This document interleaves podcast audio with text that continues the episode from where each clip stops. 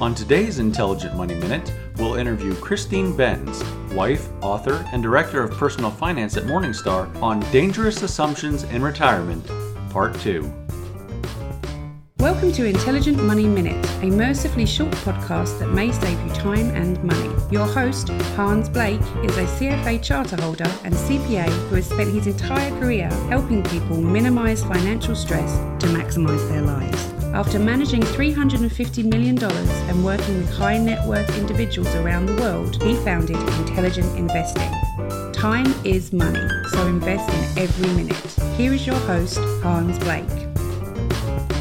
Welcome back, Christine, to another episode of Intelligent Money Minute. We're so glad you could join us today. Hans, it's great to be here. Thank you so much. I think being conservative with your assumptions is so prudent. You do not want to have a harder conversation 10 years from now going, well, we were expecting these returns and you didn't achieve those. I think as humans, we tend to anchor.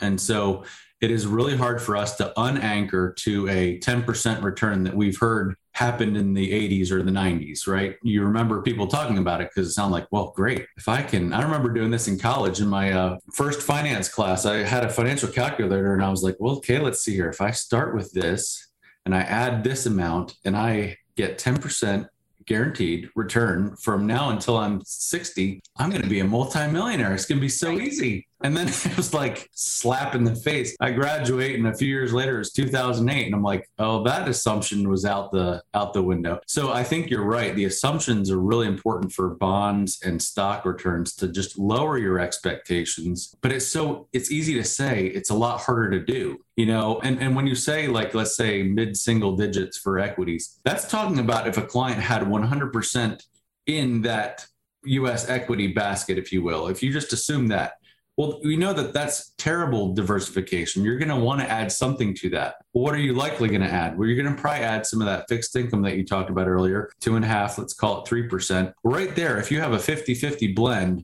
you're in like the three to 4% range.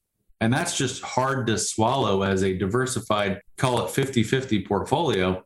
Wait a minute, 4%. And then the next question is well, if, if inflation right now is 4%, I'm not earning anything on a diversified 50 so is that legitimate how we should be kind of talking to our clients about it? Well i think it is legitimate to you know come up with a return expectation for the portfolio based on whatever the asset allocation of that portfolio is. Use that as a starting point and then think about well what are these other tolls that i'll be paying along the way that will take a bite out of that return even further so you mentioned inflation hans that's certainly a big one taxes mm-hmm. uh, another huge crate another huge sort of factor that will reduce your take home mm-hmm. return mm-hmm. fees that you're paying really impactful have the potential to cut into your return mm-hmm. either even further one key point I would make though is that, you know, when we're talking about return assumptions, that's for the next decade. Mm-hmm. I don't think all but the most grim forecasters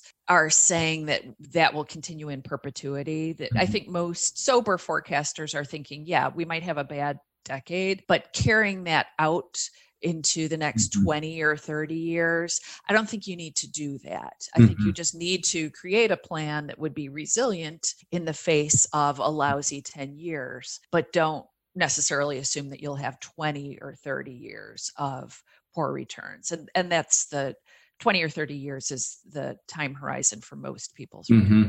I think Morgan Housel in his book uh, Psychology of Money, he talked about recently that getting intelligent investors to stay in the market over above average time periods is more important than getting them above average returns in the short period. Such and a I, good observation.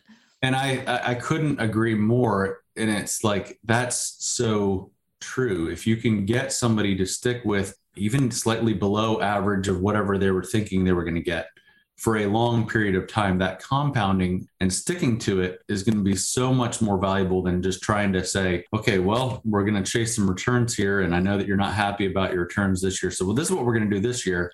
That is so much, uh, that there's so much wisdom in that approach. So I agree. At Intelligent Investing, we serve many retirees and many pre retirees who are about 10 years or so away from retirement. We have a page dedicated to retirees with lots of resources. You can visit investedwithyou.com forward slash retirees. Again, that's investedwithyou.com forward slash retirees. If you are interested in becoming the next intelligent investor and would like to schedule a no obligation complimentary coffee or call with us, please visit investedwithyou.com and click on the Get Started button.